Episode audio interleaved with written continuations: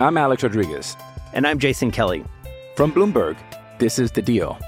Each week, you'll hear us in conversation with business icons. This show will explore deal making across sports, media, and entertainment. That is a harsh lesson in business. Sports is not And, as uh, simple you know, I- as bringing a bunch of big names together. I didn't want to do another stomp you out speech. It opened up so many more doors. The show is called The, The deal. Deal. Listen to The Deal. Listen to The Deal on Spotify. Another day is here, and you're ready for it. What to wear? Check. Breakfast, lunch, and dinner? Check. Planning for what's next and how to save for it? That's where Bank of America can help. For your financial to-dos, Bank of America has experts ready to help get you closer to your goals. Get started at one of our local financial centers or 24-7 in our mobile banking app. Find a location near you at bankofamerica.com slash talk to us. What would you like the power to do? Mobile banking requires downloading the app and is only available for select devices. Message and data rates may apply. Bank of America and a member FDIC.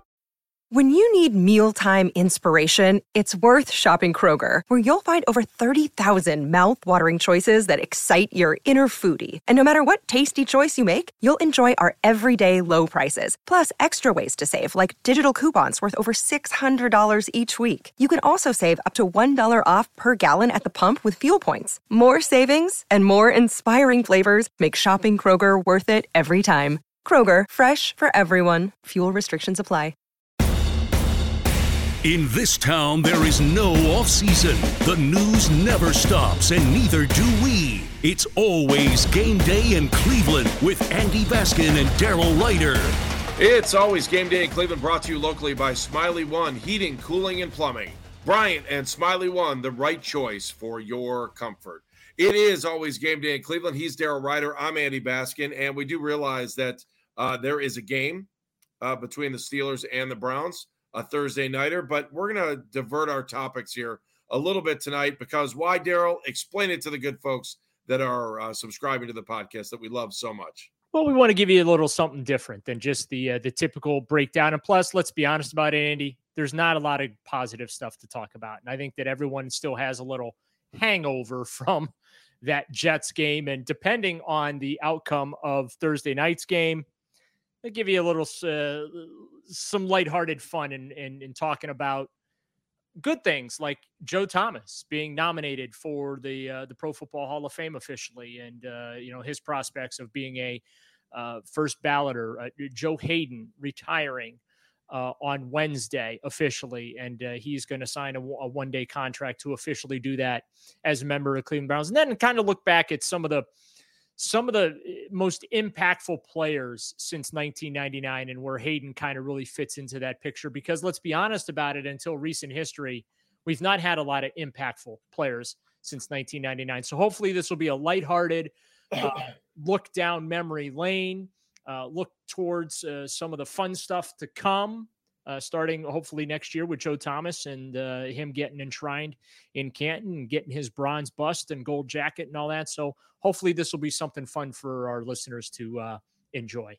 All right, Daryl. So first, let's tar- talk about Joe Thomas um, and his big weekend with the uh, Browns Legends Club. And the Browns Legends Club is a little bit different than the Ring of Honor. I don't know if most people know this, but there are there is the Browns Legends are plaques that are outside First Energy Stadium, and they recognize what is essentially the Browns Hall of Fame. The guys get um, they get a brown jacket, and you know it, it, it memorizes or memorizes. That's not the word word. It uh, it celebrates the time that some of these players have played for the Cleveland Browns, and that list is probably like more of a fans list. You know, when we talk about uh, players that that Browns fans liked, and so Joe was inducted this weekend, and uh, very big honor for him. And we had a chance to talk to him about it in the pregame show, and I think he was really, really thrilled with being able to be a part of a, a legendary group, which primarily is a lot of guys from the pre '99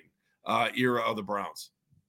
Yeah, not not a lot of legends from the expansion era. D'Qwell Jackson is, Joshua Cribbs is.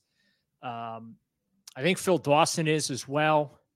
Uh, but they're, they're, outside of that, they're, they're just not many. Now, uh, quite a few of the current Browns eventually will be Browns legends, no question about it.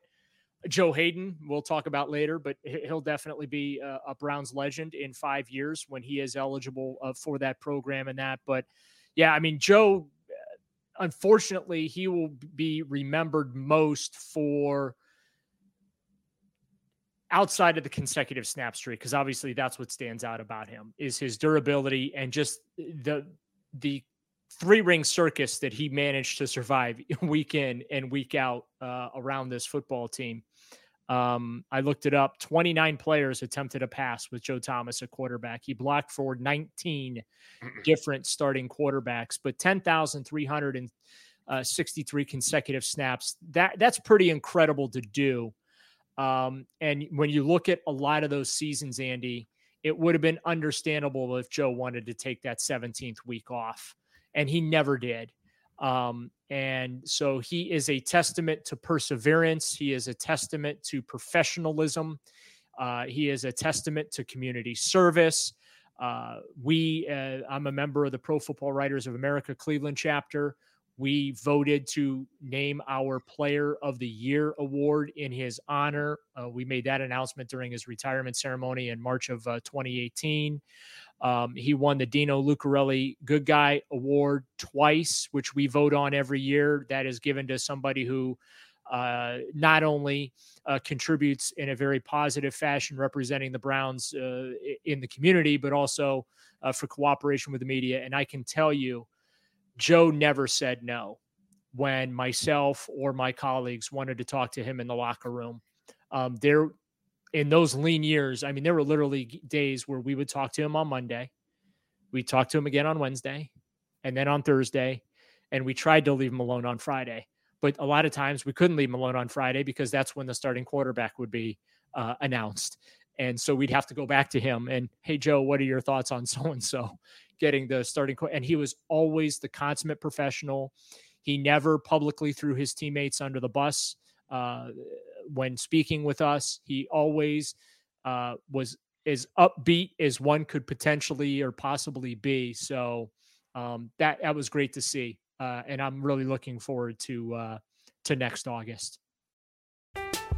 I'm Alex Rodriguez, and I'm Jason Kelly from Bloomberg. This is the Deal. Each week, you'll hear us in conversation with business icons. This show will explore deal making across sports, media, and entertainment that is a harsh lesson in business. Sports is and, not uh, as simple you know, as bringing a bunch of big names together. I didn't want to do another stomp you out speech. It opened so, up so many more doors. The show is called The, the deal. deal. Listen to the deal. Listen to the deal on Spotify. Um, so before we get to that, I you know I go back and I think about what it was his last season or second to last season when it looked like he might get traded to the Denver Broncos. There were a ton of rumors flying that you know he had a chance to to make it to the playoffs and do things that he never had the chance to do while he was playing for the Browns. And his answer on the pregame show last week was just all about you know who are you, and there are things that are bigger than some of the things that people might think are important in life. And you know his family.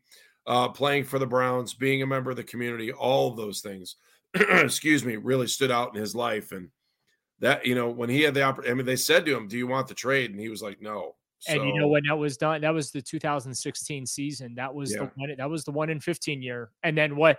What? Not only did he say no, he wanted to stay, but then the next year he, uh, you know, and, until he got hurt. But um, his last season, the Cleveland Browns didn't win a single game.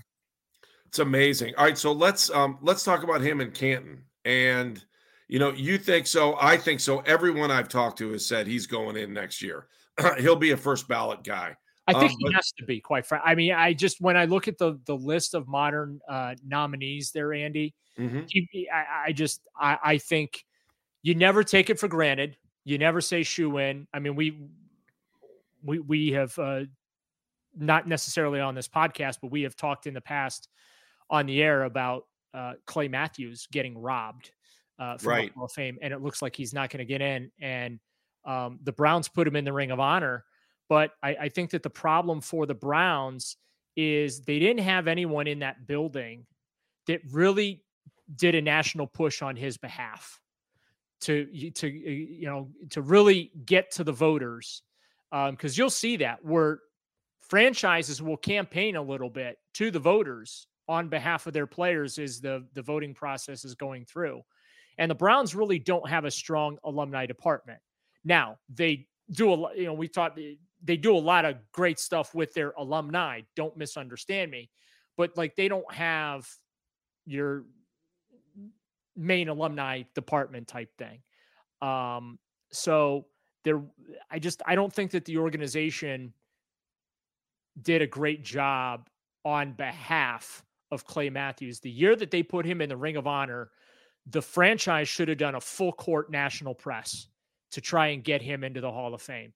And I know that comes off as a criticism of the organization, and, and I don't mean it to be a direct criticism of the organization, but I, I do think that that could have helped um, Clay's case. But now he's in this seniors committee thing, and so are hundreds of other potentially deserving uh, guys. So it's going to be real tough for him to get in. Joe, I, I do feel like when I look at this list, Andy, I think he will be a first ballot Hall of Famer.